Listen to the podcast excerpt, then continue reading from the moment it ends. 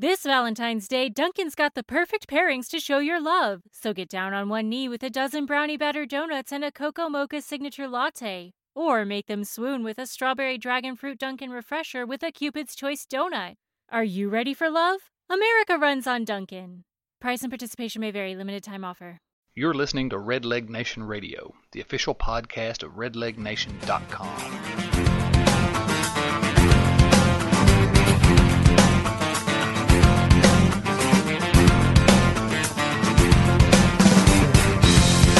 Hello there, Reds fans. Welcome back to yet another edition of the Red Leg Nation Radio podcast. I'm your host, Chad Dotson.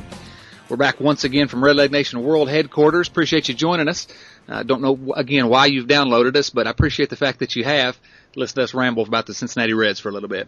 Got lots of things we want to discuss today. It's been a fairly interesting week or two in the Reds, in Red Leg Nation, really, in Reds land. And uh, join me today to talk about all that, those things, fellow editor at redlegnation.com, Bill Lack. How you doing today, Bill? I'm here to provide veteran leadership today. Oh, that's what we count on you for at, at Red Leg Nation, that veteran leadership. Yep, it's worth $11 million a year. Oh, well, you're vastly underpaid then. uh, I hope you're not expecting me to cut that check anytime soon. No, I think I can. I think I can. I'll, I'll let it appreciate. There you go. Um, well, that brings us right into what we wanted to talk about first. Obviously, we've passed the trade deadline here, the non-waiver trade deadline, and the Reds made a couple of deals. And of course, the one that's on everybody's mind is the fact that they traded Edwin Encarnacion, uh, third baseman, and then a couple of pitchers, uh, young pitchers, Josh Roenicke and Zach Stewart, to the Toronto Blue Jays in exchange for that noted veteran leader, Scott Rolen. Uh, any initial thoughts about this deal, Bill? that you can that you can say without using uh keeping family friendly language. Let's say that. I, I you know I, I'm the one that kind of worded most of the, the poll about this on the on the blog, and I'm the one that came up with that. I feel like the Reds management is kind of sunk to the level of the Cincinnati Bengals. Uh, this deal, I don't think, can be justified in anybody's mind. I, I I just don't. I, you know, I've heard all the arguments, and I just don't buy any of them. Um, I've got you know three issues that I, I see with this deal. Um, or actually four, but you know I, the issue is as much as you know I know Encarnacion was a big favorite of yours, and I liked him. He's a you know he's a reasonably young major league average offensive player. He's not ungodly expensive. The the issue isn't trading him. I don't have a problem with trading him. I have a problem with that they gave up him and probably their two best arms in the, in the minor leagues right now. I have an issue with them trading him for an injury prone, expensive 34 year old third baseman. And the offshoot of that is, is, to me, it shows like the Reds front office has ADD. They, they have an inability to stick to any kind of a plan for the future. I remember, and I haven't been able to dig up a quote, but it seemed to me like I remember Jocketty saying right before the trade deadline that we're not going to trade our be- our best prospects, or we're not going to unload prospects. And what do they do? You know, they trade their two best arms. And, and he even said, he said, I think the quote was, and this, if not the exact wording, it's real close. We gave in to what they wanted. You know, you don't give in and give your best two arms away for a 34 year old third baseman. It doesn't make any sense to me. That's that's almost exactly what he said. That we we finally gave in and decided to give up the pitching. Um, you've hit on uh, pretty much the, the the points that I really had the, the issues I had with the deal. Um, a couple of things first. You did mention, and we've talked several times about Edwin uh, Encarnacion about how he's my favorite player, but that I've never objected to trading uh, Encarnacion, even though he's my he was my favorite Red. Um, you know, if you could get something to improve the team, no reason he should have been untouchable. So although I, I hate to see Encarnacion go, that's really way down on my list of issues with this trade. Um, you mentioned the poll, and I want to go ahead and just uh, give the, the updated results right now on that poll. We put a poll up on redlegnation.com, and Bill did uh, come up with the wording of this. And at this point, uh, the, the question was, what do you think about the Scott Rolen trade? And we're, you know, a week, a little over a week after the trade. Right now, uh, with 40% of the vote, it's Rolen's not worth three players, especially two very talented young pitchers and that's what you hit on. I think, uh, you know, uh, Roenicke, I didn't have a problem trading Roenicke in the right deal. and frankly wouldn't have had a problem trading Zach Stewart in the right deal. The problem is I just don't see this as being the right deal for this franchise right now. Uh, Stewart has some filthy stuff. Uh, Stewart is very highly regarded, and of course you've seen all the quotes from around baseball, uh, anonymous quotes from general managers and other executives saying, you know, what were the Reds thinking, uh, you know, about this, and, and about Roenicke too. Uh, he's evidently got a pretty, uh, uh, people feel pretty highly about him around the league. He throws so hard, and I think he could have helped. Guys that throw 96, 97, 98, they don't grow on trees.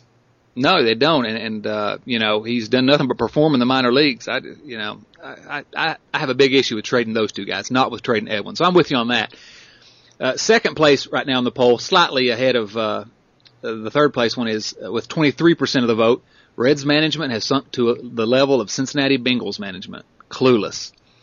And uh, you know, I'm actually a little surprised that's uh, that high on the on the poll uh, results so far. I thought that I don't know. I thought people would try to be more optimistic. Number three with 21% is too soon to tell. But I think that goes back to what you say about uh, not having a plan. And, uh, you know, I had hopes when we heard those quotes from Jocketty before the, the deadline. I had hopes that there was a plan in place. And you and I have mentioned, if we mentioned it once, we mentioned it a hundred times, including here on the podcast, that we always thought that 2010 was the year this team could really compete based on the young talent this organization had if they built the right plan around those young guys and, and didn't screw things up. Well, I'm I'm skeptical at this point about whether or not this particular uh, management team is going to be able to whether they have a plan number one, and, and even if they have a plan, I don't which I don't know what it could be, how they're going to execute that to be competitive in 2010. I just don't see it now. Yeah, I, I think uh, you know I was real I was real positive about the directions they were taking all season until this until this deal. I mean, I wasn't happy that they didn't go out and get a bat in the off season, but I could live with that. I, I, my feeling was that they were looking ahead another year and they, they were going to see what they what developed in their minor league organization. But this is almost like to me, it almost is like a panic move. Uh, we got to do something. We got to do something. The fans expect us to do something. Well, yeah, they probably do, but don't do you know something wrong just to do something. Um,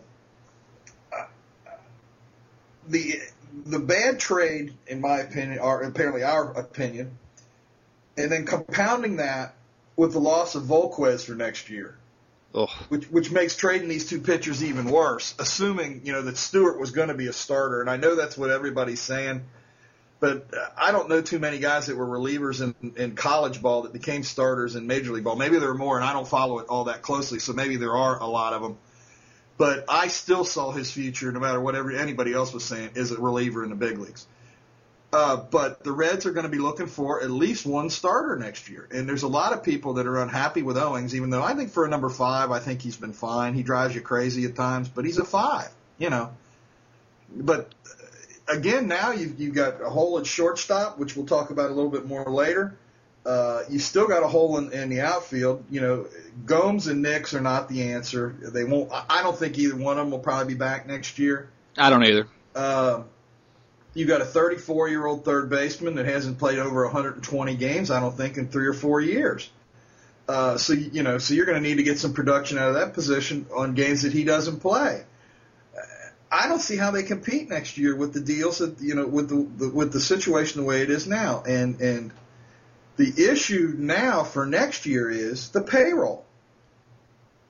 Right. I, I did some quick number jotting, and and between Arroyo, Harang, Cordero, Rolen, and now you know they're saying that Toronto's going to pay part of Rolen's salary next year, but my guess is it isn't much, or the Reds would be telling us how much it is. Hernandez, Phillips, and Taveras, you've got almost sixty-six million dollars tied up for next year. Well, uh, Hernandez has a club option, I think, though, so they may not pick that up. But still, you, the point stands. Uh, they're not going to have. Is a buyout a million dollars? A million dollar buyout, yeah. Um, and it's a five hundred thousand dollar buyout on Alex Gonzalez, which I'll start taking up a collection for right now. Um, and get we'll get into shortstop in a, in a little bit, and we'll get into Volquez a little bit more in, in just a moment. But yeah, you're right. With all those guys, uh, two problems that come to mind immediately. Number one, you're not going to have any flexibility with respect to payroll, and number two, if you try to deal uh, Arroyo or Harang to free up some more roster flexibility, well, you know that's another spot you're going to have to fill for next year to find another pitcher. So um, they put themselves behind the eight ball. Looks like to me with respect to money. Yeah, the the Rolen deal really hurts them in terms of of, of money. Um, you know, we've talked about this on the blog. You know, the Harang and Arroyo deals when they were made, there weren't too many of us that that were unhappy with the deals. There were a couple people, you know, Chris, you know, one of our other editors, voiced, voiced some skepticism, but even he wasn't real adamant about, you know, this is a terrible deal. You know, he said, I, you know, I think he said something along the lines of, you know, I have a bigger problem with doing this for Arroyo than I do with Harang or vice versa. I can't really remember. Right. But at the time, we all thought this was a pretty good idea. We're tying these guys up for the next few years at what seemed like a reasonable salary. I thought it was a good idea. I'll admit it. You know, the Cordero deal, most of us, I know I was very unhappy when they signed this deal. Uh, you just can't afford to pay a closer $12 million on a team with a 70 some million dollar payroll. I agree with that, but on the other hand, he's been outstanding since day one. Uh, there's no no argument of his production. Even even last year when he was apparently pitched, you know, a little hurt with the ankle all year, he was still very very effective. I have no problem with how effective he is. I have Just, a problem with the with limited resources and how you're allocating them. You're right. If you got limited resources, you can't spend them on a guy that's going to pitch 50 innings or something. Right. So And you, you talked about Hernandez, and you're right. That is a club option for 8.5 million. But I looked up the two young guys that we traded for, traded him for, and uh, Justin Turner's playing Triple A ball, playing second base. He's got a, a 305, 359, 399, and a 758 OPS. not bad for a second baseman. Yeah, I, I mean, he would be looking at if they, you know, if they could follow through with with moving Phillips, he would have been he would have been shoehorned right in. He could have started for the Reds next year. Yeah.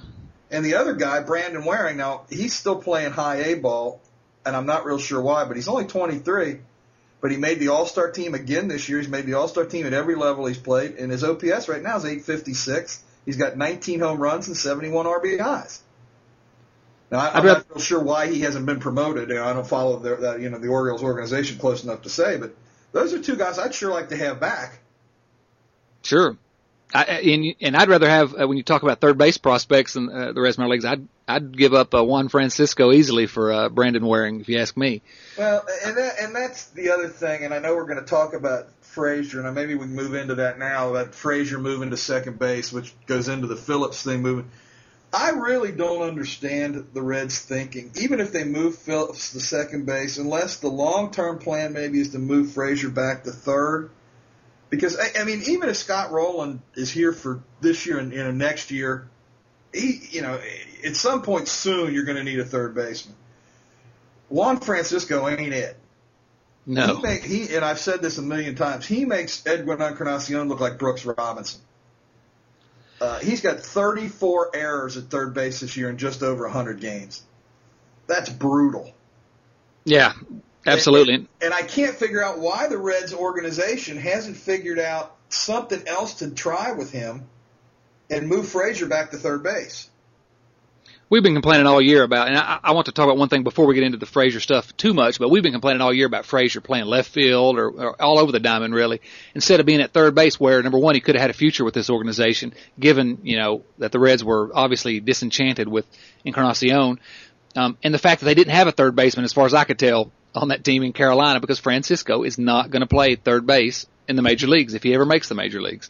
So, yeah, I'm with you on that, and I don't understand what they've been doing with Frazier. But before we get into what they're doing now with Frazier, Well, but before we move on, I, I want to defend the, the Todd Frazier and left field thing a little bit. no, I know where you're going with this, and I agree with what you're getting ready to say. Absolutely. Going into this season, that seemed like the fastest place to get him, way to get him into the major leagues.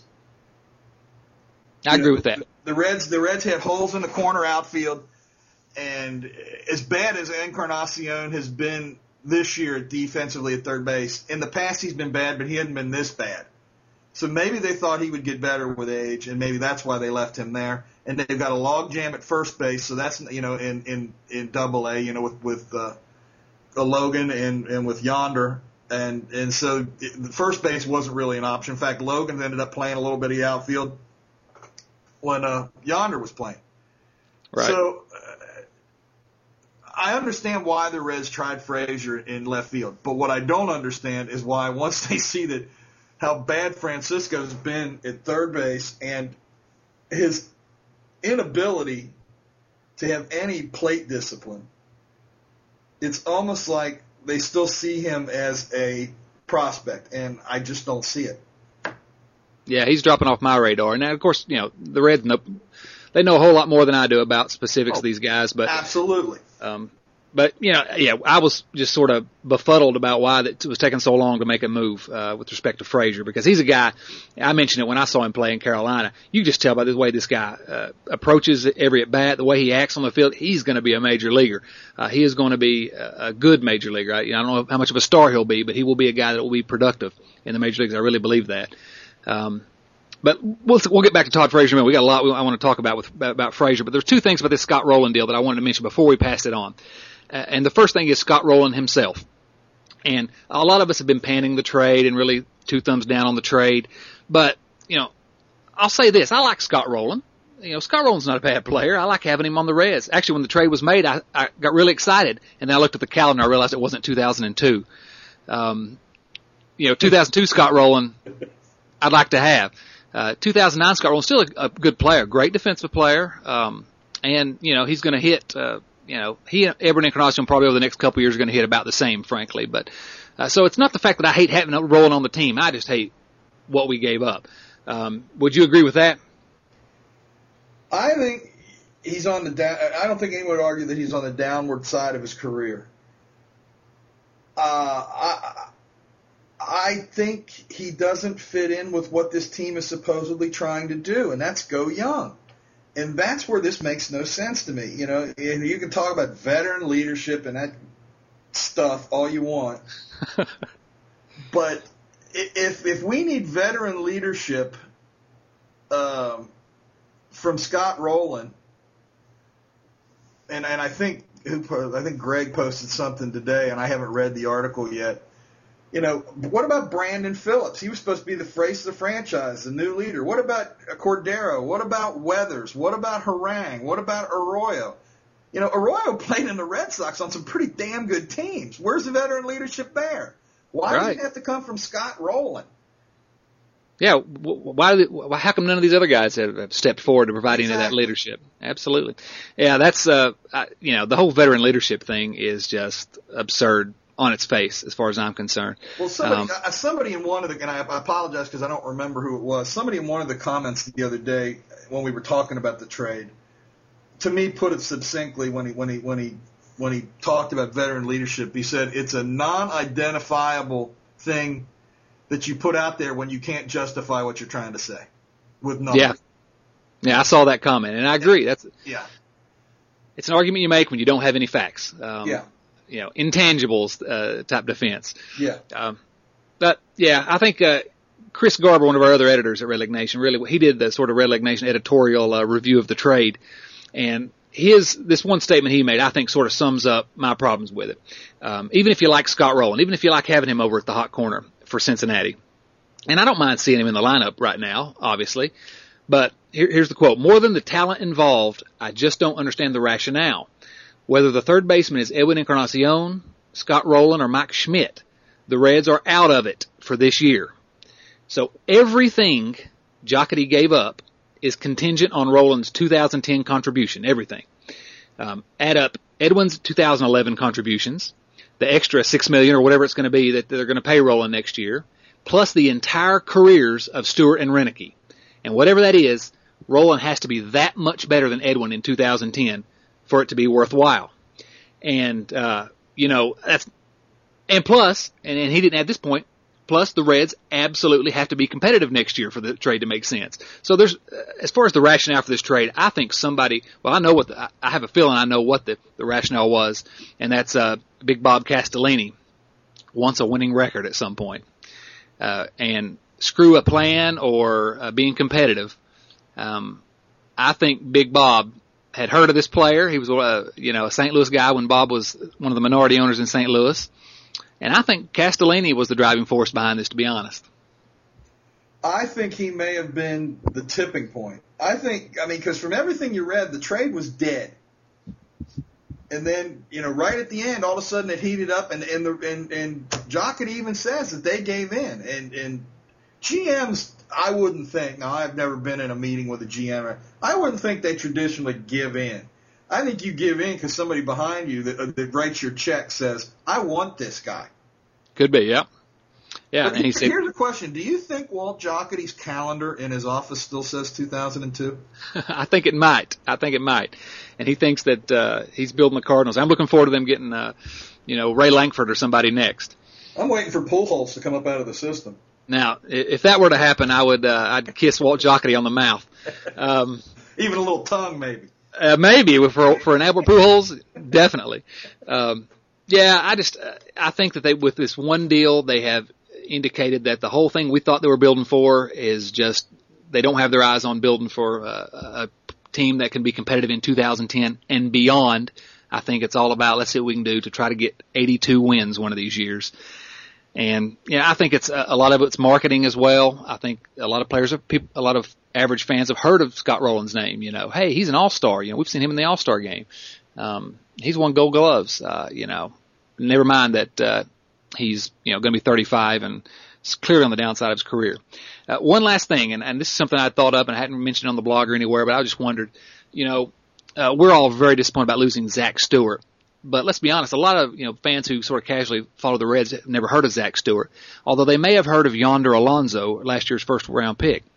Of course, uh, Stewart was a third round pick in 08 last year. So you remember early in the day on trade deadline day, and I actually uh, had that day off of work, so I was sort of following things pretty closely. The name Yonder Alonso was floated as definitely being a part of this deal for Scott Rolen. Yes, and of course, all, all of us had a heart attack. And I, I started to wonder in the last little bit, I wonder if uh, somebody in the Reds organization floated Alonso's name out there, knowing that it was going to be Stewart and thinking that everyone would be relieved that it was just Zach Stewart and not Yonder Alonso. What do you think about that? Am I just, is that too much of a conspiracy theory? No, I, it wouldn't surprise me a bit. Uh, the other thing is now that I now the deal's been made, I'm not convinced that I wouldn't have been happier with Yonder Alonso going to the Toronto and us keeping the two pitchers. Especially now that Volquez is hurt and, and with pitching being such a premium, not Yeah, only in this I- I- organization, I but don't know. everywhere. I mean, I haven't given it a whole lot of thought, but uh, I'm not sure. You know, I think you know, you know, in, in for a penny, in for a pound here. I, I, I just, I'm not sure one would have been a whole lot worse than the other. Yeah. Well, you know, I just I'm worried that you know Scott Rolen's already missed two games uh, since he's been with Cincinnati. He's, he's averaged 106 games the last four seasons. I'm worried uh, that no matter who we gave up for him, that in the end he's going to end up not because he doesn't play well, but because he doesn't play as well as before since he's uh, declining and because he's injured. I'm worried that the Reds are going to end up regretting this even more than if uh, Scott Rolen played well.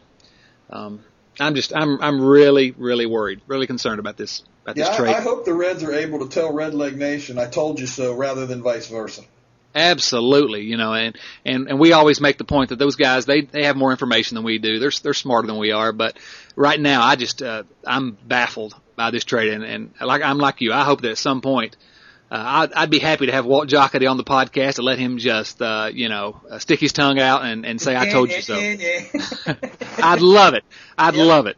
Um, so, well, before, we'll keep, before we move off of off of the Reds' seemingly inability to the Reds' ADD problem with staying with a plan, I want to touch on real quick the, the, the Joe Posnanski article that I posted something about the other day. And very interesting article. Yeah, it, well, I thought it was too, and it kind of degenerated into a, a discussion of a salary cap, and and I don't think that's ever going to happen, and so I, I, I kind of jumped that. I stayed out of the discussion. I don't think the, the union will ever allow that to happen, and, and there's all kinds of problems with that. And I was hoping that the discussion would would stay on what the Reds' plan should be to be competitive, and it kind of got away from that. But I thought the article was very interesting to say that the that the the Oakland model, what I'll call the you know the the the, uh,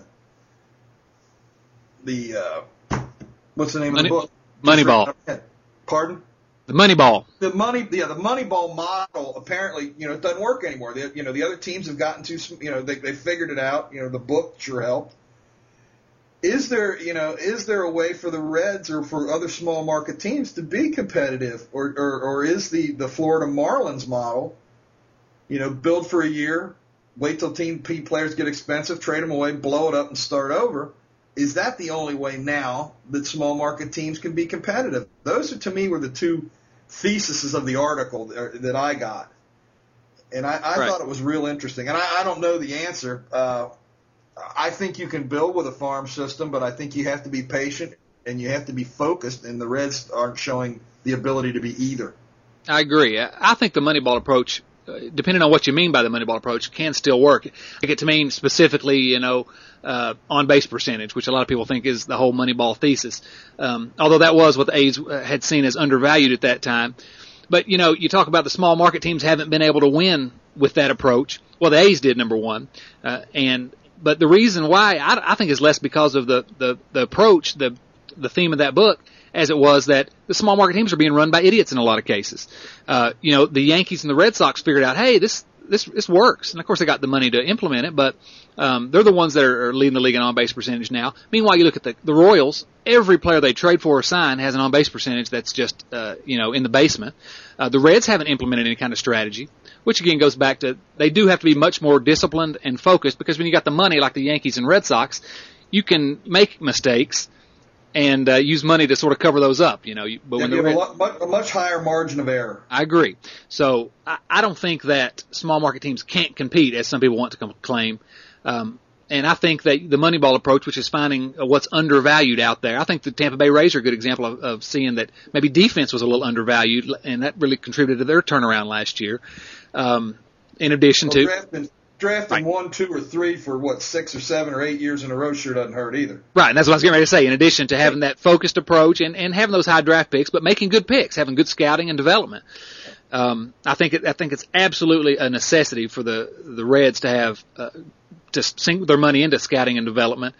Um, and, and they're doing that a little bit more, but I just don't see the focused organization wide uh, plan uh, to implement any kind of well to implement any kind of a plan I guess is the way I sh- should put that. So um, I thought it was a good article by uh, Posnanski um, as every article by him is uh, uh, just yeah of all the things that were talked about in the comment section the one thing that I would most like to see that I believe is the most possible would be a, a worldwide player draft.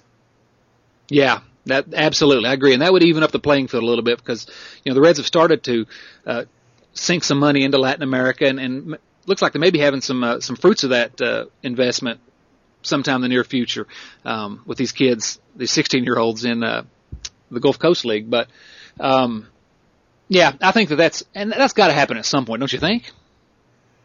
It makes sense. You know, I think the rich teams will fight it you know, because they can go down there and, and throw money around and Latin. I mean, you know, two million dollars in the Dominican, I would assume you could pretty much live like a king the rest of your life. I don't know that for certain, but you know, so they can they can take a chance on a borderline guy. The Reds, when they're paying, you know, Yorman Rodriguez, Yorman Rodriguez two or two and a half, I forget which one it was. That's a huge investment for the Reds. It's, you know, for the Yankees, they write those checks every day. Yeah, yeah. well, the Reds, well, no matter what happens going forward in the major leagues, whether it's a worldwide player draft or anything they try to implement to even up the playing field, the Reds and organizations like the Reds are going to have to be smarter anyway because they don't have that margin of error that you were talking about earlier. Yep. But about the Florida Marlins model, I, I, I want to say this. Um, you know, it's probably not the best in terms of uh, relationship with the fans maybe or the casual fan. But I'll tell you this, I'd take two world championships in the last decade like the Marlins have or however long it's been, two in the last 12 years, whatever it's been. Uh, I'd take two winning seasons in the last decade. Gosh. Yeah, I wasn't going to go that far, but yeah, me too. But it's a, it's a different model. I don't, I think it's sort of more, uh, more of a gamble, more of a crapshoot to do that. Uh, they got lucky maybe both. I think they might have been the wild card both times that they won the World Series. So, you know, I don't know if there's I don't know if you can sort of plan for that as much as uh, as that that be sort of a, a gamble you take and maybe get lucky on. I think that yeah. di- a disciplined approach to scouting development and to um, really trying to find inefficiencies in the market is what the way Reds the Reds have to go. Um, and I'm like you, I I don't see it. I, I thought there may be some some hint of it until this Scott Rolen trade. Now I'm just completely questioning everything I thought was going on with this organization.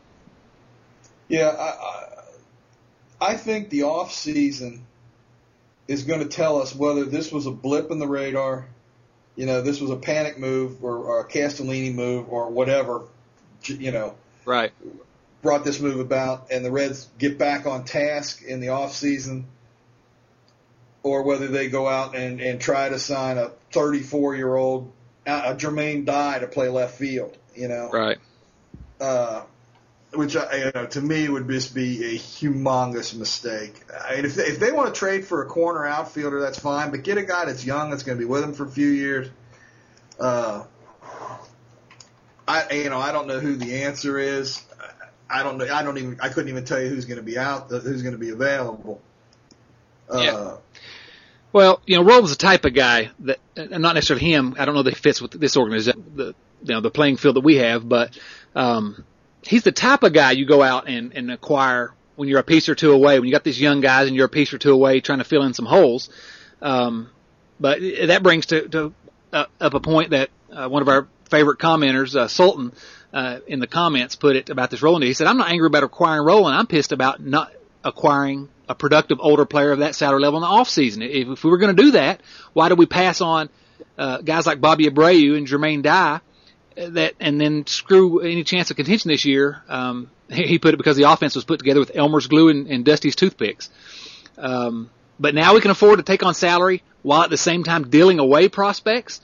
And he says there's no discernible logic when you look at the big picture over the last 12 months. So when you look at them being unwilling to spend money on an older player in the off season, combined with all of a sudden three months later changing their mind, spending big money on a uh, on a veteran player while giving after you're out. right after you're out of the race, and then giving up uh, top prospects to boot.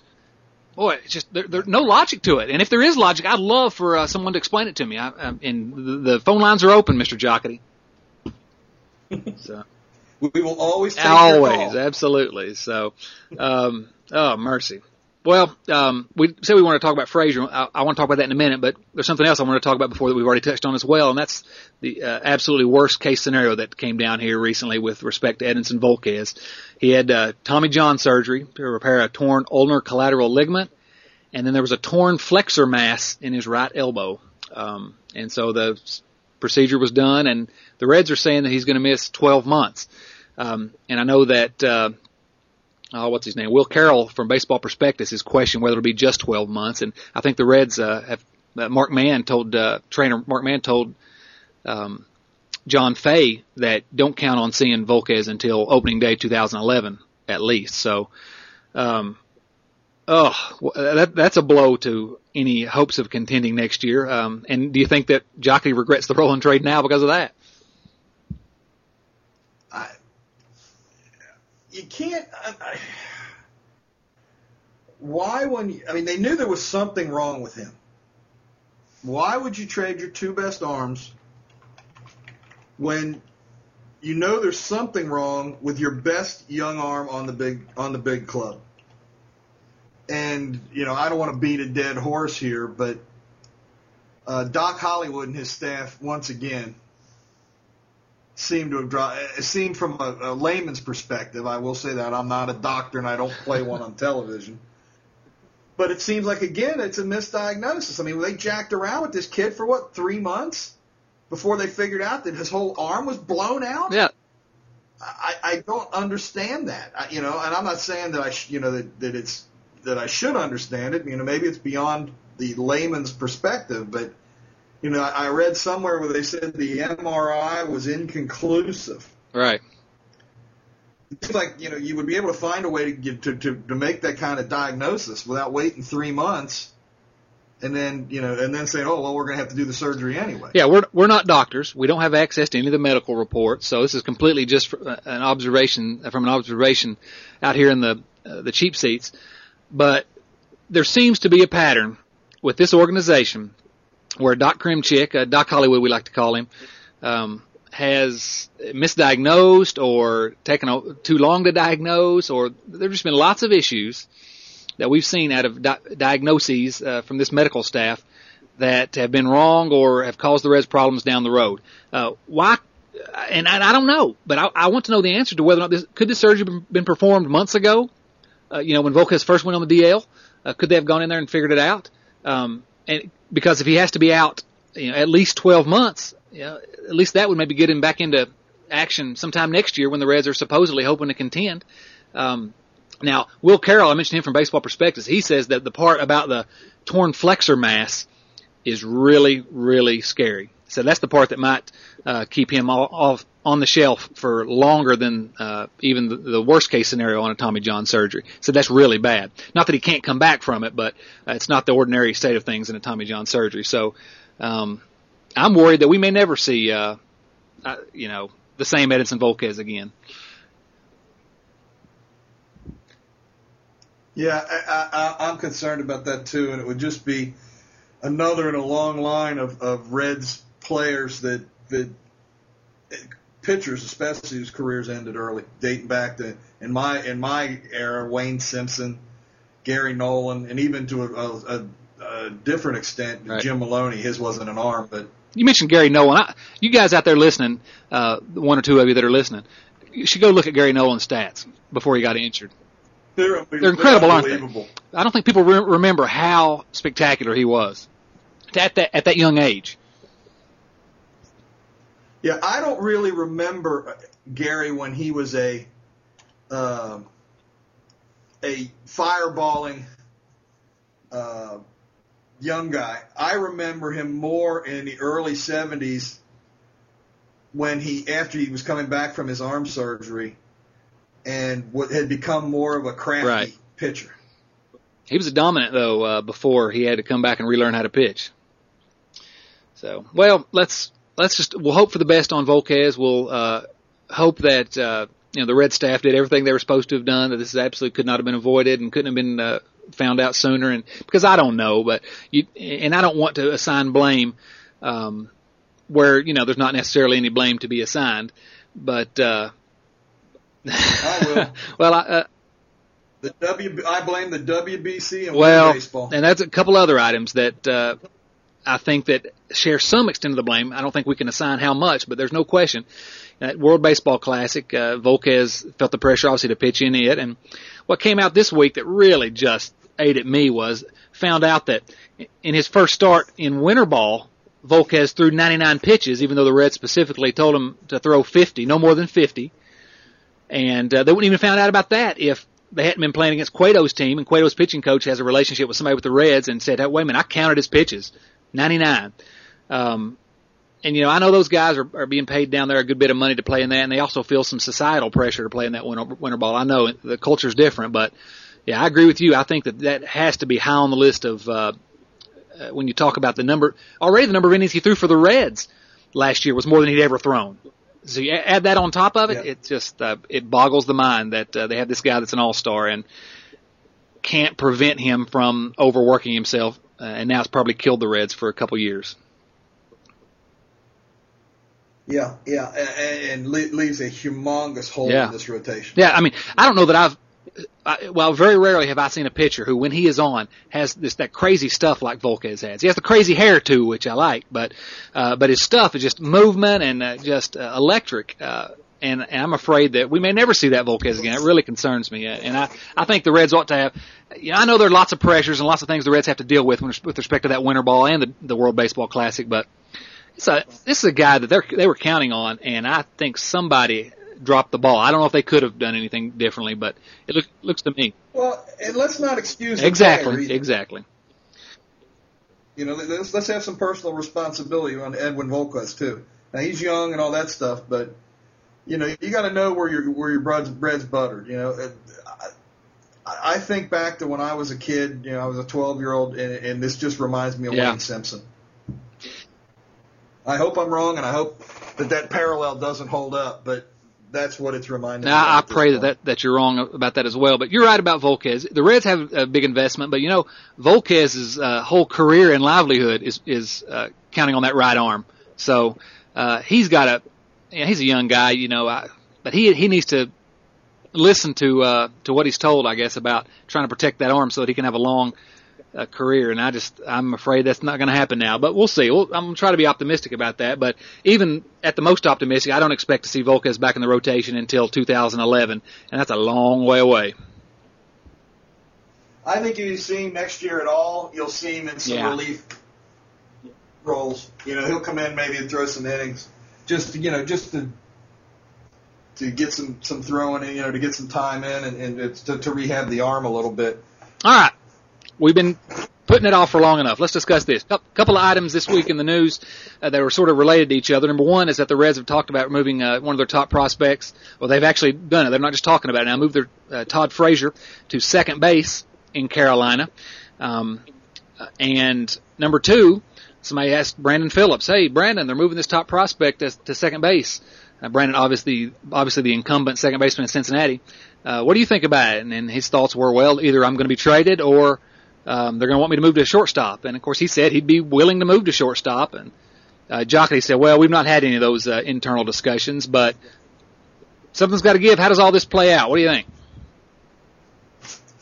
Well, I, I, I wouldn't be surprised if they look to trade Phillips in the off season. Um, I don't think he's turned into the. I think the Reds thought he was going to be a star, and he's not a star. He's never going to be a star. And you wonder whether the Reds have had enough of his, you know, playing kind of hard when he wants to thing. So I wouldn't be surprised if they looked to trade him over the off season. Whether you'll get anybody take him for what the you know the, the Reds believe he's worth, who knows the the move in Frazier to second base, no matter what the Reds internals are saying, you know, when they talk to the press, doesn't make any sense unless they're going to move Phillips. It's the only way that Frazier playing second base makes any sense at all. Absolutely. Because Frazier's a guy that, they've got to count on being a major leaguer within a couple years. And if Brandon Phillips is still relatively young, if he's in their long-term plans, yeah, something's got to give.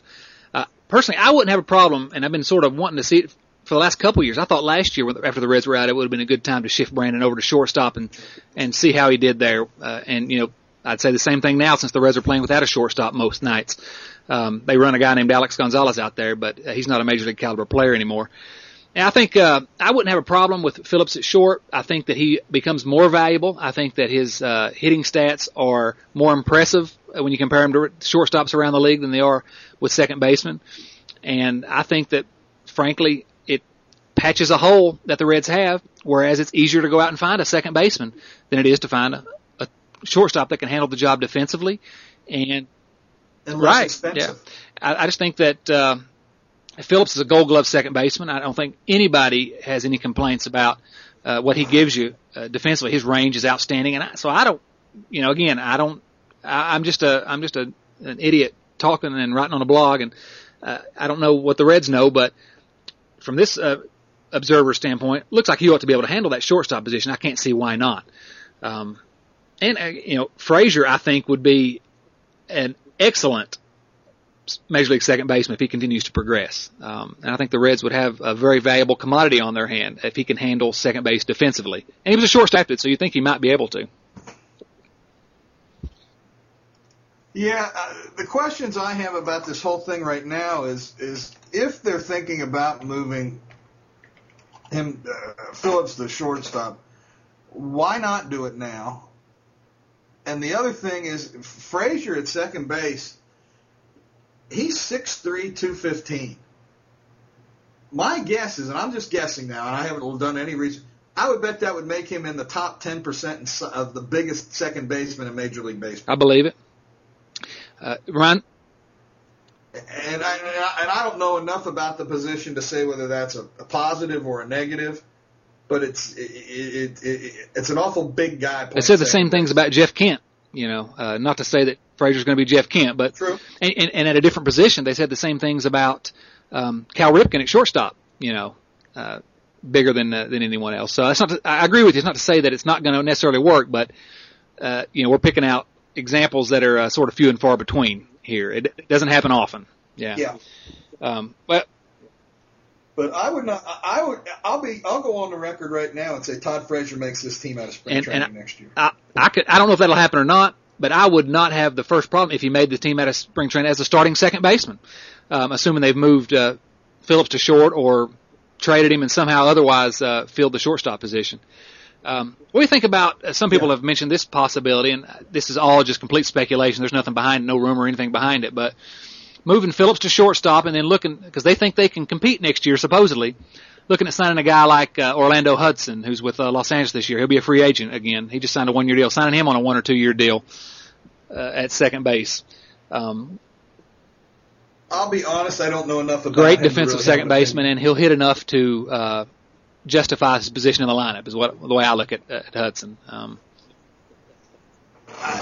if if Frazier can play defensively second base, you know, at, at a reasonable level, I'd rather have Frazier there. I think that moving uh, Phillips to short and putting Frazier at second is an upgrade over what we currently have. I think probably offensively and arguably defensively over the Gonzalez at short, Phillips at second combo.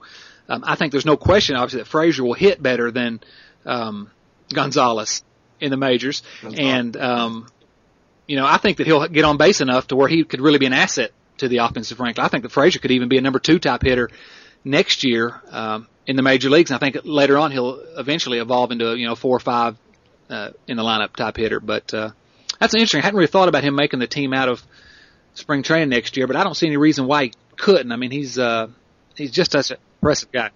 There's going to be some holes on. There's going to be some holes to be filled on this team, and and and the Reds aren't going to have a whole lot of money to spend. So you have to believe some of these young guys in, the minor leagues at the double and triple A level are going to make this team out of spring training. Yeah, Just because I'll tell you a guy that I don't think, and we'll see if I'm wrong about this, but I'm going to predict right now, will not make this team out of spring training next year. Even if we see him in September or something this year, and that's Drew Stubbs. Uh, I don't think he'll make the team out of spring training next year, even though he's a clear upgrade over Willy Taveras. I believe Willy Taveras is going to be your starting center fielder on opening day and leading off in 2010. Um, after you after you vomit, you can come back and uh, say what you have to say about that. I don't agree with you. I think the Reds will find some way to package Taveras in part of another deal and get him out of here. I don't think. I think they'll realize that they can't take another year of the PR disaster that Willy Taveras has been in center field. Now, I'm not saying that, it's going to be Drew Stubbs or Chris Heisey out there, but opening day center fielder next year will not be really. Taveras. Well, I obviously uh, don't. I don't agree because I think that if the Reds were that concerned about the PR disaster, etc., they would at the very least have uh, leaned on Dusty to bat the guy eighth in the lineup, rather than let him suck up outs at, uh, at the top of the lineup every single night. I just, uh, I think that uh, they think he's better than what he's playing, and I just think he'll be back for at least another shot. He may only he may only be back for a month or two next year before they finally give up on him, but I do think he'll get another shot next year. I hope you're right. Um, and I don't know that Stubbs is going to be a an above average hitter next year in the major leagues. Uh, he'll get on base at a good enough clip to where he'll be an upgrade offensively over Taveras. But his defense, by all accounts, he'd immediately become one of the top uh, four or five defensive center fielders in the majors. And uh, And, and you know, and I've talked to guys, and Doug Gray, I think, is a, another guy that believes this. That they say that Heisey is almost as good Right. defensively as Stubbs. And I think, and I think Heisey will be a do too. better hitter than Stubbs will in the big leagues. I'm not saying he'll have a higher on base percentage. He'll have a higher slugging percentage. I don't know where the OPS thing will fall, but. Uh, by just a, a snapshot I, from Sunday night when we went down to, to watch Matt pitch down in Louisville, Heisey hits the ball hard. Stubbs isn't necessarily a guy that really, Right. really rips it. I'm not saying that he's not effective. That's not what I'm trying to say. But I, I think Heisey will be a better offensive I don't know that anybody would necessarily disagree with you about that. I think with Stubbs, it's that he's such an outstanding defensive center fielder, and that he'll get on base at a good enough clip to where he's going to be. You can justify putting him in the lineup. Uh, you know, a high, Yep. And he stole what 34 Yeah. out of 42 or something. He's a smart year? player, evidently. He his knowledge of the strike zone's gotten better every year, um, and uh, he's getting on a base at a pretty good clip. Uh, you know, but yeah, I agree. I don't think he'll ever hit like Heisey. I think what the Reds are going to come down to, and I, uh, you know, we talked about the uh, Steve Price at RedLegNation.com had a pretty good article the other day. He's doing a series of these Red Leg trade reviews that are outstanding. If you haven't uh, checked those out, everyone out there needs to go look at those. But one was about the the Larkin Stillwell uh, trade when they had to decide to who to keep over Barry Larkin and Kurt Stillwell. Um, and obviously they made the right choice. And I don't think either Stubbs or Heisey are going to be a Barry Larkin, uh, you know, Hall of Fame type player. But it's it's going to be a case where I think Heisey's value in the major leagues is going to be maximized if he's playing in center field because his offense will be. Uh, he'll be able to handle it defensively, and his offense will be above average for center fielders. I think if you got to move him over to a corner outfield spot, um, his offense is not going to be that special. Uh, I think he can be a major leaguer at a corner spot, but I don't think he's going to be a special major leaguer. I think he could be special in center field. Yeah, the, the guys that I've talked to about Heisey and Stubbs defensively, they both say that that, that uh, different people have told me. I've had people tell me that they think Heisey's better. Is that right? Defensively.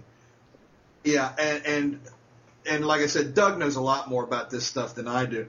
But uh, one, and I now I'm, I can't remember which one. One of them, I think it's Drew, plays very deep and keeps everything in front of him. And I watched Drew play center field for a season in Dayton, and he makes difficult plays look routine. And Heisey played left field when he was in Dayton. And what I'm what, what I've been told is Heisey plays the ball, plays very very shallow, so not much gets hit down in front of him, but he goes back on the ball very well. Yeah. So they just play they play a different kind of center field. But I've had people tell me that they think Heisey is as good or better in center field than Stubbs.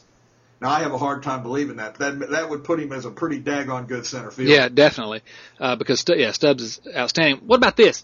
Let's say Stubbs does make. Uh, let's say Stubbs makes the team next year as their starting center fielder. He's, he's a clear upgrade defensively, clear upgrade uh, offensively over Taveras. Even though Stubbs is not going to be a great offensive player, he'll get on base uh, a little bit. And of course, neither he or Taveras hit with any power much. Oh, everybody keeps saying Stubbs' power is going to come around. It hadn't yet.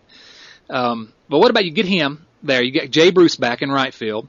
You got Frazier at second base and move Phillips over to short. You got Rolen at third and, and Votto at first. Hanigan gets on base at a pretty good clip at catcher. If the Reds have enough money to go out and find a left fielder, I don't know who's going to be out there. Um, uh, you know, they got no margin for error because there'll be no depth. There's nobody backing up these guys.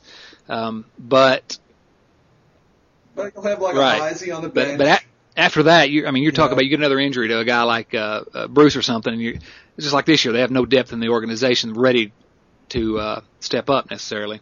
But you know that, that could be, if things go well, could be depending on who they get to fill left field, an okay lineup. Let me throw you. Let me throw Let's a name. Oh Jason man, Bay. I'd love to have him. Uh, you know, I, I don't think Somebody asked, some, somebody put that to me the other day, and, and I said I've got two problems with that. Is one, I don't think Boston's going to let him get away, and and even if they did, I don't think the Reds. Well, that's going to be the two issues. Um, you know, Bay and he's Bay's been exceptional for Boston. I don't know what Boston has if they've got somebody ready to take over, if they've got somebody they're eyeing on the free agent market because they can afford to go after whoever they've got. Um, but I would like to have Bay uh, if he'd be willing to. You know, I don't know if he's, he played for the Pirates for years. Um, and now he's had a taste of uh, of winning with Boston. I don't know if he wants to go back to playing for the Pirates again, which is frankly what the Reds are right now. Um, so yeah, convincing him to come here is an issue as well. Um, which means exactly, exactly. Uh, you know, until the Reds start winning and, and have a different sort of atmosphere around this organization, it's gonna be tough to get guys to come to Cincinnati. Um, so that'd be the other issue. But I think that he would fit fit in very well and immediately. Again, if if we can keep some guys relatively healthy and make the right moves, moving some of these guys, not not starting Willy Taveras, you know, and, and making the right moves otherwise, uh, there's a chance that they could uh, cobble together a decent lineup. Then of course becomes pitching, and I don't know where we are with pitching for next year. Yeah, I mean, the only time's going to tell. You know what whether you know is Homer going to has he finally gotten over the hump? Is is you know, is Maloney going to be anything? You know, what about you know Matt Klinker? that you know who's who's now at Louisville? You know, the the Ramirez kid. You know, there's a lot of there's a lot of guys down down there. Whether they yeah. Lehr, uh, you know, the uh, the pitching the pitching situation mm-hmm. right now is a mess. Between you know, is Owings is he you know is he worth keeping as a number five? Is, is Jared Burton you know, is he the, the next David Weathers? Is, is he the next setup guy here? I, you know, I don't. I had hoped he was the next closer here um, until this year. Uh, Burton, yeah, yeah, it's been a very big, a very disappointing year. Uh, yeah. if you're a Jared which Burton I am. Um, yeah, I think three months ago the pitching looked like the clear strength, and now uh, it's in limbo, as you say. Which, you know, again, why do we? When you look at who we got coming up, you mentioned those names in the minor leagues there was only one name down there that I saw now that Bailey has sort of graduated the majors that I thought was sort of a high ceiling, you know, number two possible type starter, two or three even, and that was Zach Stewart. Are there any other high ceiling arms that are anywhere close to the majors? Maybe uh, Travis Wood. Uh, yeah, I was just going to say, and, and and I don't know that much about Travis, but it's hard to argue with Mhm. the numbers he's put up this year. I think the, I think the Reds were very slow on getting Oh, I do to too. I think I think he should have moved up at the All Star break, and, and then you could have really seen what he was doing in the second half of the season. And I wouldn't be opposed to them giving him a September call up since they got a big old humongous hole in their rotation for next year. See if he can earn and one, seeing what he one of the do. spots next year. Absolutely. Yeah, they got. Yeah, you know, give him two or three starts. You know, give him a couple of starts, maybe three starts in September. See what he looks Yeah, like. it, it's not going to hurt. You know, the Reds are losing no matter who they're running out there. Uh, can't hurt to at least give him a shot and, Right. and see if he can grab the brass ring, as they say. Yeah, there's just a lot of questions to be answered. You identify most of those, uh, Homer and, and Micah Owings, you know, and um, you know, there's there's a lot of and now with with Volquez out, I I don't know how they're going to answer these questions, but that's going to be something to watch over the next next six months or so. And what's sad is that we're talking about the off season and next year, and it is August. August just began. 9th. and uh, it's act- and we're that's right. It's it's sad, but this is a traditional yearly thing for Reds fans. It seems like uh, nine straight losing seasons are all but assured at this point. Um, and it's about to, I'll say the same thing that I say about being a Bengals fan. If you're a Reds fan these days, that's you right. gotta want it. Yeah, and if you're sticking with this team, you have earned your bona fides as a uh, as a Reds fan. Um, nobody that's uh, listening to this podcast or that uh, comes to Red Leg Nation every day, or especially those of us that waste our time writing about the Reds every day, Or, or the guys that have been on my list, sir. Right, for 10, absolutely. The Reds, years. the Reds listserv uh, mailing list. Yeah, none, n- you take all those names that we're talking about right there. The next time the Reds are good and uh, and winning ball games, whenever that happens, uh, and going to the playoffs, they're better than everybody, anybody that questions whether any of us are bandwagon fans or anything like that. Because you talk about The Reds, the Reds should get us a flatbed truck to be that's that's absolutely right parade. because we stuck through them through thick and thin. We may complain, but guess what? Not here nine years into this losing streak, we're still here. So we do need we deserve some kind of credit That's for right. that. Um, I well, anything else you uh, want to talk about before we sign off here? Well, I did get a news flash while we've been talking here, and even though it's not going to help, this, this won't be posted then. But Matt is pitching. Tonight Okay, Matt Klinker, one of our spotlight players at Red Leg Nation, and we've just been really tickled at his progress uh, this year. Is going to be starting in Louisville, um, and so another start. So that's good news. Uh, he uh, had didn't have his didn't have his best start his first time out, so we'll look forward to cheering him on tonight. And uh, and at some point we're going to. Uh, you know, it's probably going to be not till next spring, but at some point we're going to try to set up Red Leg Nation uh, get-togethers, outings, both at Great American Ballpark and at uh, down at Louisville. And we'd like to see at least uh, two of our, hopefully, uh, it'd be nice to see two of our spotlight guys in Louisville next year. We'll see how that works out. There's a lot of different variables, obviously, there. Um, but uh, it'd be good to set up a, a an outing at both places. So everybody keep your keep your eyes on that, and uh, we'll try to pick some good dates. But we'll cheer on Matt tonight. Uh, what are you expecting out of him tonight? I just hope he gets these. Uh, like I said, uh, we talked earlier before we went on. Uh, I went down Sunday night and watched him pitch. Uh, got a chance to spend a few minutes talking to Matt's parents, who were very, very nice people. And uh, he just never looked comfortable on the mound to me. He, he, he didn't look to me like, and I'm, and I'm not a pitching coach, God knows. Uh, looked to me like he couldn't locate his breaking ball. Uh, he was uncharacteristically wild. I think he walked four guys in three and two thirds. Um, might have been nerves. I don't know. You know, who am I to say? But second start, you expect him to be a little calmer, a little more, you know, a little more relaxed. He's not pitching in front of his family and friends. They're on the road. That may help. I don't know. Uh, but Absolutely. we'll definitely be rooting for him. Um, all right, one one more thing I want to get your thoughts about. I don't think uh, we've discussed this yet, and I thought we ought to at least mention it. It looks like uh, the Dayton Daily News has decided they're not going to be covering the Reds in the same way st- after this season, and uh, not going to have a beat writer following the team every day, which means that Hal McCoy is sort of being forced to retire at the Dayton Daily News. You know, he's been around uh, for years, forever, uh, longer than any of us, uh, uh, just about.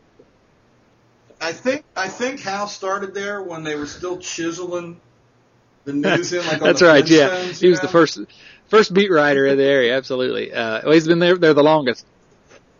I think he covered the. I think he covered the. Yeah, he had a he had a wonderful uh, series of articles that are about those. Uh, he and Harry Wright used to go out for a beer after the games. It was uh, classic. Um, but uh, now that we're finished making fun of how old he is, um, what do you think about the fact that Hal McCoy, number one, is no, no longer going to be around, and number two, that you know just a couple years ago there were three newspapers covering the Reds on a day-to-day basis, and that has dwindled to one. Um, do you have any thoughts about that? And uh, if so, what are they? Well, I, I've never been a real big Hal McCoy fan, um, but I may not have been reading the Dayton Daily News when he Yeah. was in his heyday. It was before the days of the internet, so I mean, the, the, the, I lived in Cincinnati. The paper wasn't as accessible. Uh, so that being that that that's one part of the issue.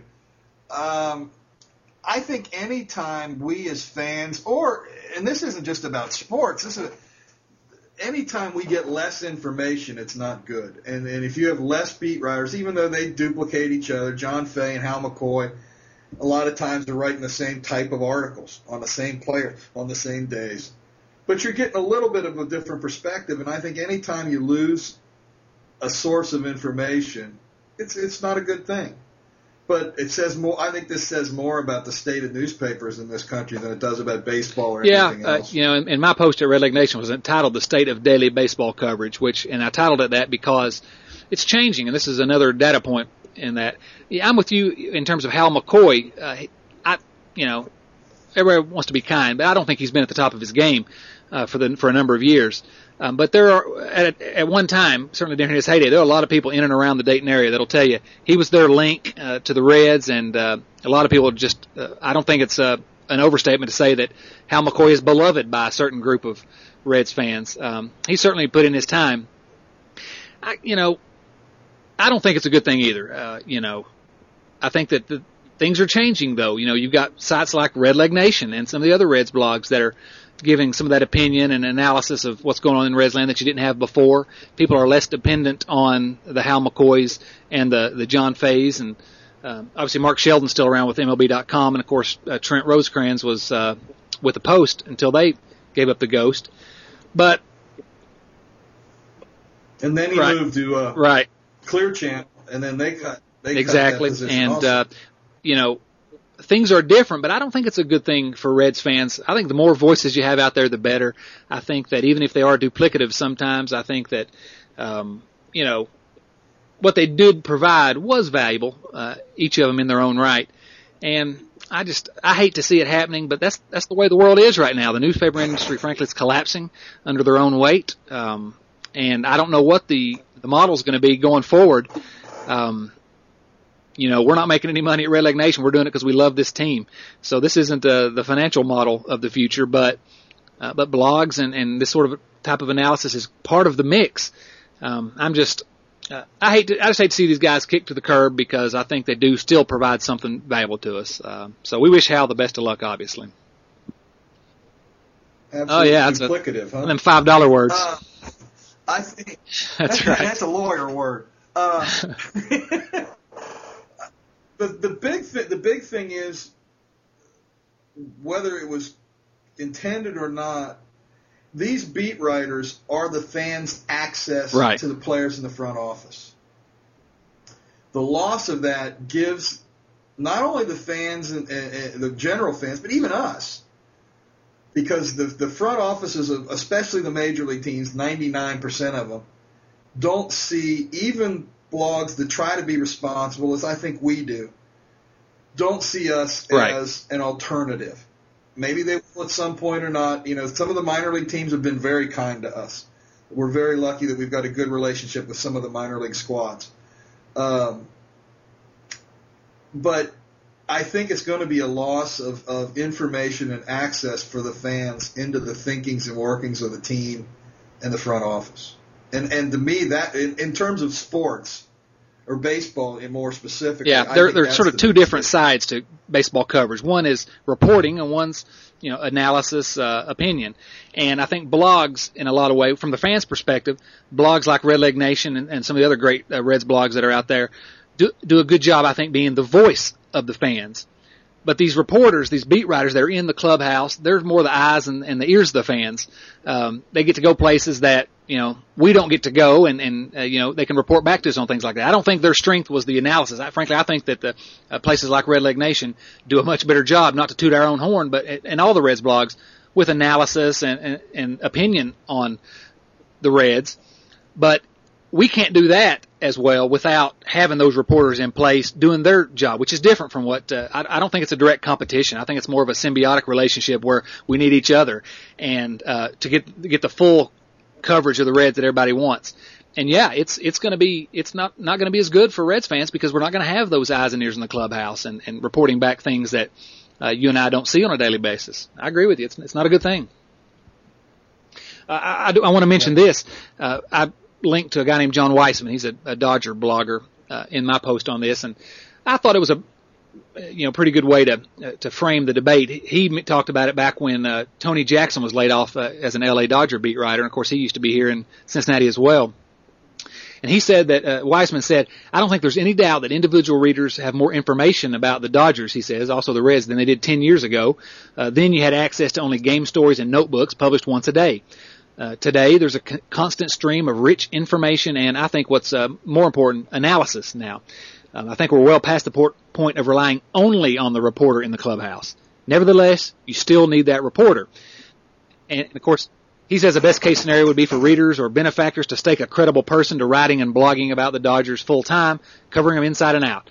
Um, and if that were important enough to enough people or the right people, it would happen.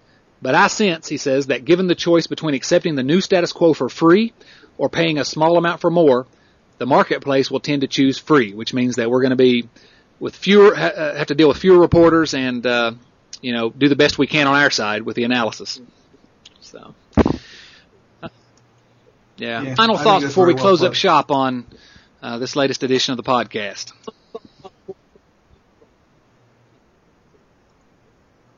Um, at this point, I don't see a whole lot of reason to watch another Reds game the rest of the year. Um, I, I, there isn't even anything I want to watch at this point. Maybe when Jay gets back from, and there's there was something in the Enquirer this morning. He's getting close. He got his cast off.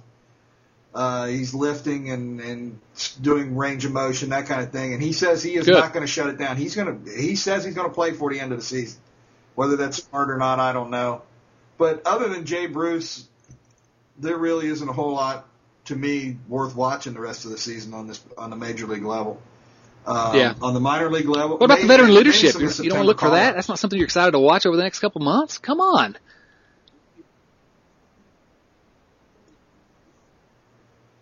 He's well. He's been here what now a week, and he's missed two games already. right. Now I'm not saying he was sh- shirking or anything like that. The man got hit right. in the head by I did. I did cry like a girl when I, I watched him like get hit. So.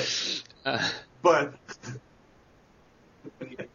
but nevertheless, it's just a you know an on, the yeah. ongoing saga. Yeah, well, that'll be something to watch. It's not going to be much fun to watch, but yeah, they're the things to watch now that are uh, fun, interesting to see how they play out are, are a lot fewer than they were. You know, we were talking before the season, all the things we were excited to see about this year. Uh, you know, Volquez and Jay Bruce were two of the top ones. Uh, and of course they're not playing right now. So I'll keep watching as much as I can, but it is, it's not going to be easy and there's not going to be a whole lot to watch for. I agree. So. Oh, I do. I do. you must have a strong um, stomach. Well, a couple things I do want to mention before we uh, sign off. Uh, we named our players of the month uh, for July, and I want to go ahead and highlight those just briefly here at the end. Uh, Joey Votto won the Red Leg Nation Player of the Month for July 2009. Again, uh, second time this year he's won it. Um, and we consider he didn't even play for a full month. That's uh, two out of three months that he has played uh, that he won it. Uh, not a surprise. Hit 324, uh, 352 on base not percentage, 598 slugging, seven homers, 13 RBIs. Great month. Uh,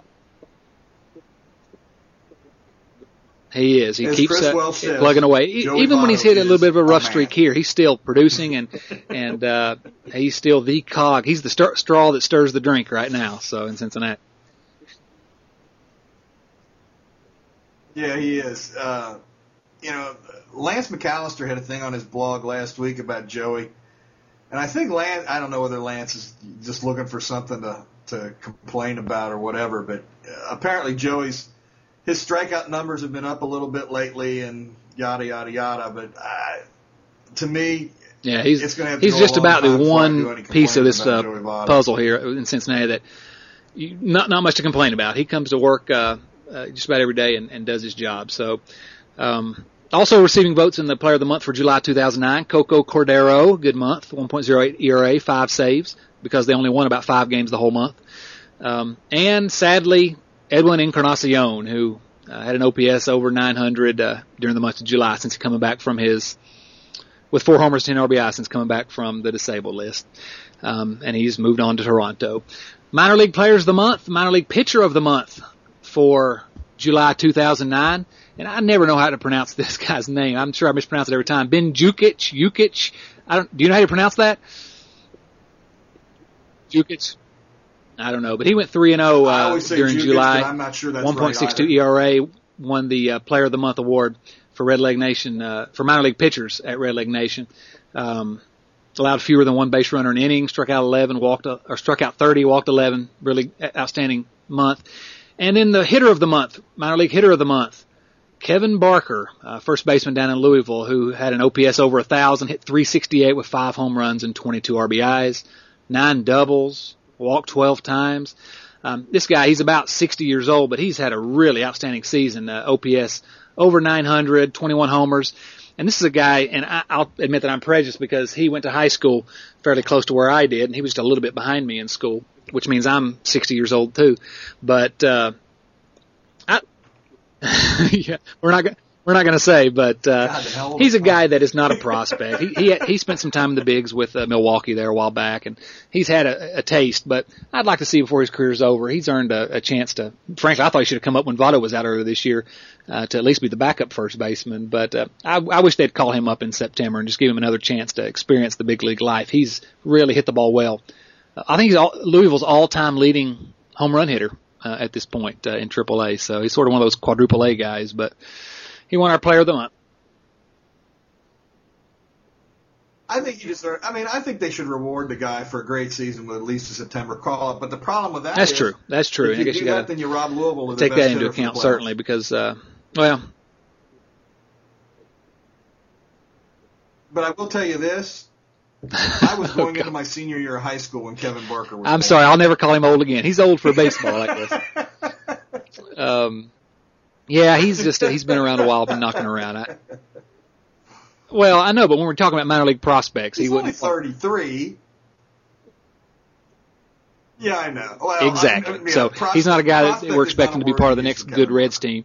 Um, but he's a guy that I would like to see rewarded for that outstanding season. You're right with respect to Louisville in the playoffs, but I think if you ask Kevin Barker which he'd prefer to do, I think he'd take the September call up. So I'd like to see it from him. Oh, I would think so. Look, I'm looking at his numbers, and he he's played almost 100 games in the big leagues. Yeah, He I mean he's a guy that himself. I mean, think he got the tag is of like being one of those you know four A guys, and um, and I don't know if he ever would have hit well enough to be a starting first baseman Yeah. in the majors, which was the deal. But uh, he's a guy that wouldn't kill you to bring him up and sit him I- on your bench, even though he can only would play either, really uh, one position. Um, but that's better than a guy like you know Alex Gonzalez who can't play any any positions. So. uh, That's right. Yeah, he's equally bad at about seven different Wilton positions. Castillo. Uh, and not to make fun of a guy while he's out for the year injured, but uh, we've been we've been saying that since they got him. But no, that's not a new one. All right, well, I guess that's about all for isn't a new uh, the podcast today. You know, a lot to discuss, and we'll surely have a lot to discuss next time around because there's always something crazy going on at Red Nation. Now, um, appreciate all you all joining us out there today. As always, mention this every week. Any comments, concerns, suggestions, send those to radio at redlegnation.com. Uh, subscribe via iTunes to the podcast, uh, and then uh, and you can download all previous episodes of the podcast there as well. You can also go to the tab up the top of uh, Red Nation that says RN Radio, and there you got links to be able to download all the previous um, editions of Red Leg Nation Radio. We're getting up there now. We're, we're bearing down on 40 uh, podcasts, so um, it's been a lot of fun, and, and I really appreciate you being with us again this week, Bill. Yeah, we're going to change your name on the blog to veteran leader Bill Lack. Um, well, th- thanks again to all you loyal citizens of Red Leg Nation out there for listening. For Bill Lack, this is Chad Dotson saying so long.